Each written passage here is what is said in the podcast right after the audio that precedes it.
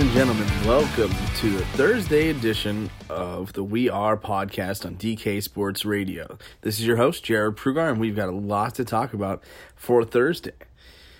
Penn State has played terribly through th- two games. However, the offense showed a bright spot in the third and fourth quarter against Ohio State, featuring Sean Clifford throwing the ball down the field and not getting sacked which should bode well moving forward against Maryland, who they've outscored 163 to 6 over the course of their last 3 games against the Terrapins.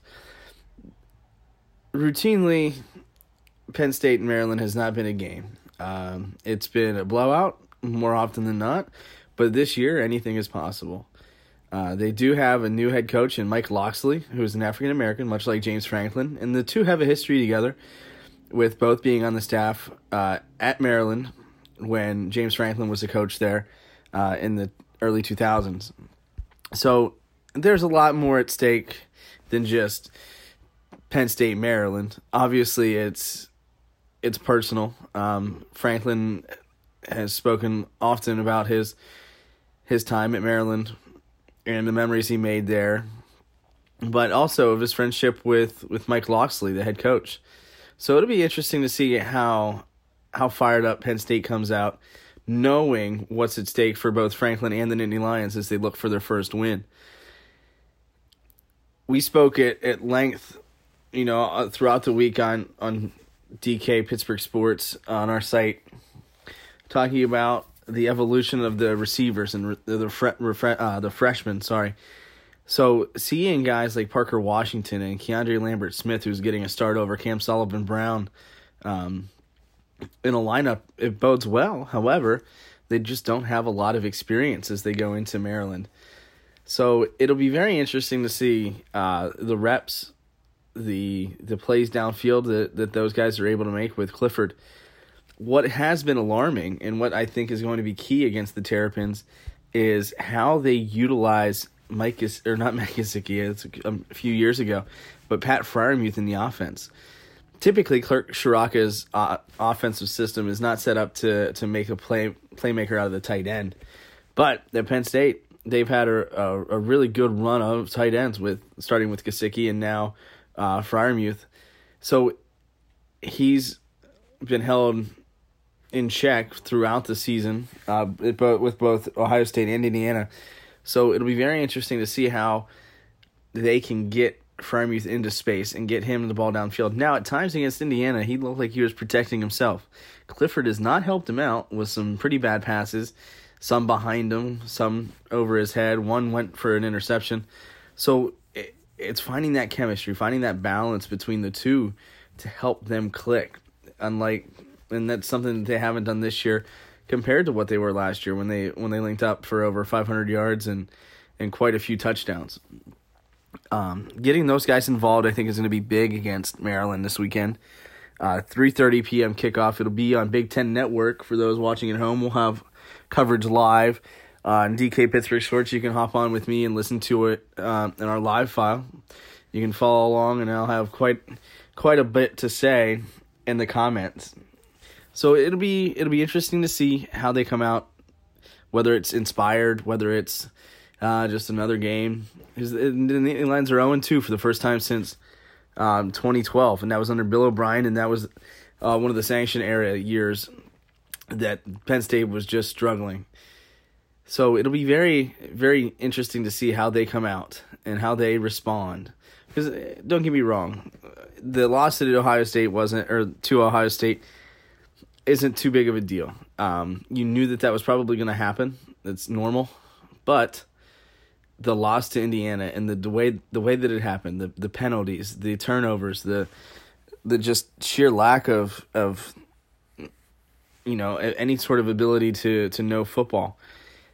That's what you ha- that's what's alarming. You know, you come out in the second half, in the first half against Ohio State, and it's much of the same thing. the The penalties were down, but they're just there was just nothing going. And of course, most most teams, and Penn State, I'm sure, is included. They script their plays and and see what the defense is going to be able to give them, and then they make their adjustments at halftime and and go go from there. But uh, the offense just has had no rhythm, probably for the first six quarters of the season. Now they were able to to get into a rhythm in the second half against uh, the Buckeyes, and I think that bodes well for them in the future. You know, you had the the the strong showing by Jahan Dotson with a couple of highlight reel catches, um, and and three touchdowns. Uh, that's huge for for a wide receivers room that struggled with consistency, both on the field and off the field, uh, and coaching and recruiting. You know, it's it's huge for a guy like that to come out and have a great day, and then a guy like Parker Washington to come in and and perform admirably is huge. Um, getting I think seventy three yards uh, on the night, no touchdowns, which it is what it is, but that's a guy that you have to really take advantage of, and and youth will be served uh, with him.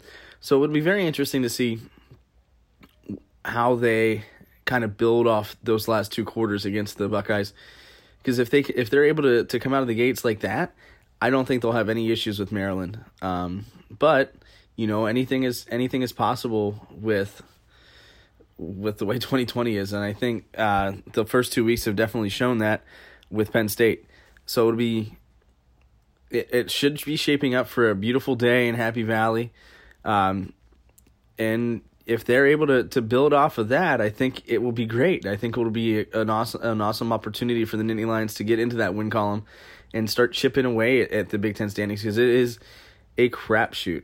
Um, there are a lot of teams one and one. Penn State is in, is right now zero and two, but there isn't a team left on on the schedule looking forward. Now, granted, we're only two weeks in, but there isn't a team that's that's got a winning record on Penn State's schedule as as the season wears on for the next uh, seven weeks. So, however, however they decide to go about it offensively, I think is going to really be uh, ind- indicative of of the type of game that they want to have against Maryland and how they come out early. I think is going to set the tone for how good of a game it could be for that offense.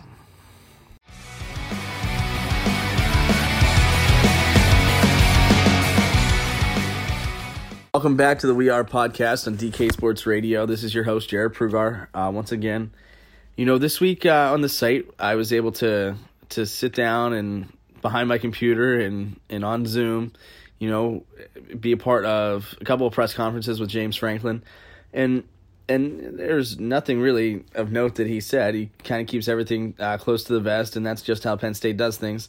Um, when you're that big and you're that popular, um, it can it it's typically how it'll happen. But one of the things that, that he talked about tonight after practice is, or and not tonight, but uh, Wednesday night after practice and his weekly availability, it was the freshmen uh, and how you know they have to build trust and have to, you know, earn the trust of not only their coaching staff but their teammates as well. And and you know before before the season, you look at you the potential that Micah Parsons brought, and with you know even Noah Cain and Journey Brown and the talent that you see. You know, at one point, Penn State was ranked in the top ten of the country, um, even without Micah Parsons, who who obviously opted out uh, to head into the draft uh, next year. But now you're down Journey Brown, you're down Noah Cain in that that what used to be a an incredibly talented running back room, one of the mo- one of the most talents talented in the country, even uh, I would beg to guess. And now you're stuck with Devyn Ford and two freshmen in, in Caziah Holmes and Keyvone Lee. So it, it it's incredible how quickly things can change and how how so soon that they went from an elite running back room to oh man hopefully we don't have to use a walk on this game. So it it's it's that's how quick it can happen, and it and it happened against Indiana, and then the the running backs really didn't have anything going for them against Ohio State. Um, and Franklin talked at length about that today too, it it or on Wednesday night as well. So it it's one of those situations where you've got to get those guys engaged. They would not they the coaching staff does believe that they can do the job. However, they've just got to go out and prove it. And you prove it by the way you go about your business on in practice in the weight room, and even in the classroom. Because if you're a guy that doesn't get his work done academically, then uh, that's another issue that the coaching staff has to deal with, and that just is another knock against you getting on the field as a as a freshman. And this is a year where number one, everybody's the same elig- eligibility this year that they will be next year So if you're a redshirt junior this year, you're a redshirt junior next year. It's just the way the NCAA did things, whether it's good, bad, or indifferent. I think after the season, we're going to start to find out. Um, because Penn State, uh, as it looks, you know, they have 10, I, I believe it's 10 fresh or 10 seniors that are of that eligibility. So how whether not all of them are are going to the NFL. That's let's be real. But there could be a, quite a few that, you know, decide to come back and that's going to be tricky to figure out scholarships and playing time and things like that. So this is a good year as any to take advantage of that depth. And while Penn State was never going to be truly a, a veteran laden team this year, um, a lot of guys like a Noah Cain, like a Journey Brown, like a Michael Menet and Sean Clifford, you know, they're they might be young, they might, but but those guys had experience last year and even in the years uh, prior to that. So so they're it's not a veteran laden team, but those guys do have quality experience, and that's can be said for for many people offensively and defensively. But it's just seeing how those freshmen and how those new guys can adapt to the to the level of play in the Big Ten and at Penn State. And so far, guys like Parker Washington, uh, Keandre Lambert Smith, and even redshirt freshman Joey Porter Jr. have have really adapted well. Franklin uh, raved about Washington today, saying about how mature he was both physically and emotionally um, since he arrived at in Happy Valley, and and that I think is is the guy that that Penn State is trying to recruit now, and it's also in a position group that has not had consistency. Um, you look at how many coaches that they've gone through since you know since Josh Gattis went to to Alabama. They went through Corley. They went through Gerad Parker. Great first name. However, he bolted to go to uh, West Virginia, where he's now their offensive coordinator. So most of these guys are are are leveling up. They're going for coordinator positions from the as a wideouts coach. You bring in Taylor Stubblefield, who had a storied career at Purdue, one of the best receivers to ever play the game in the in the Big Ten, and and so far having a guy like that around has has has boded well for these guys. Um, the performance is starting to pick up on the field with Dotson and Washington and guys of that guys like that, and and according to Franklin, he's he's earned the respect of the players. It's been difficult because he hasn't been fully around and with covid you know the families aren't able to to interact with franklin's family or or other families on the staff. But adapting to to the community and state college has gone well according to to franklin.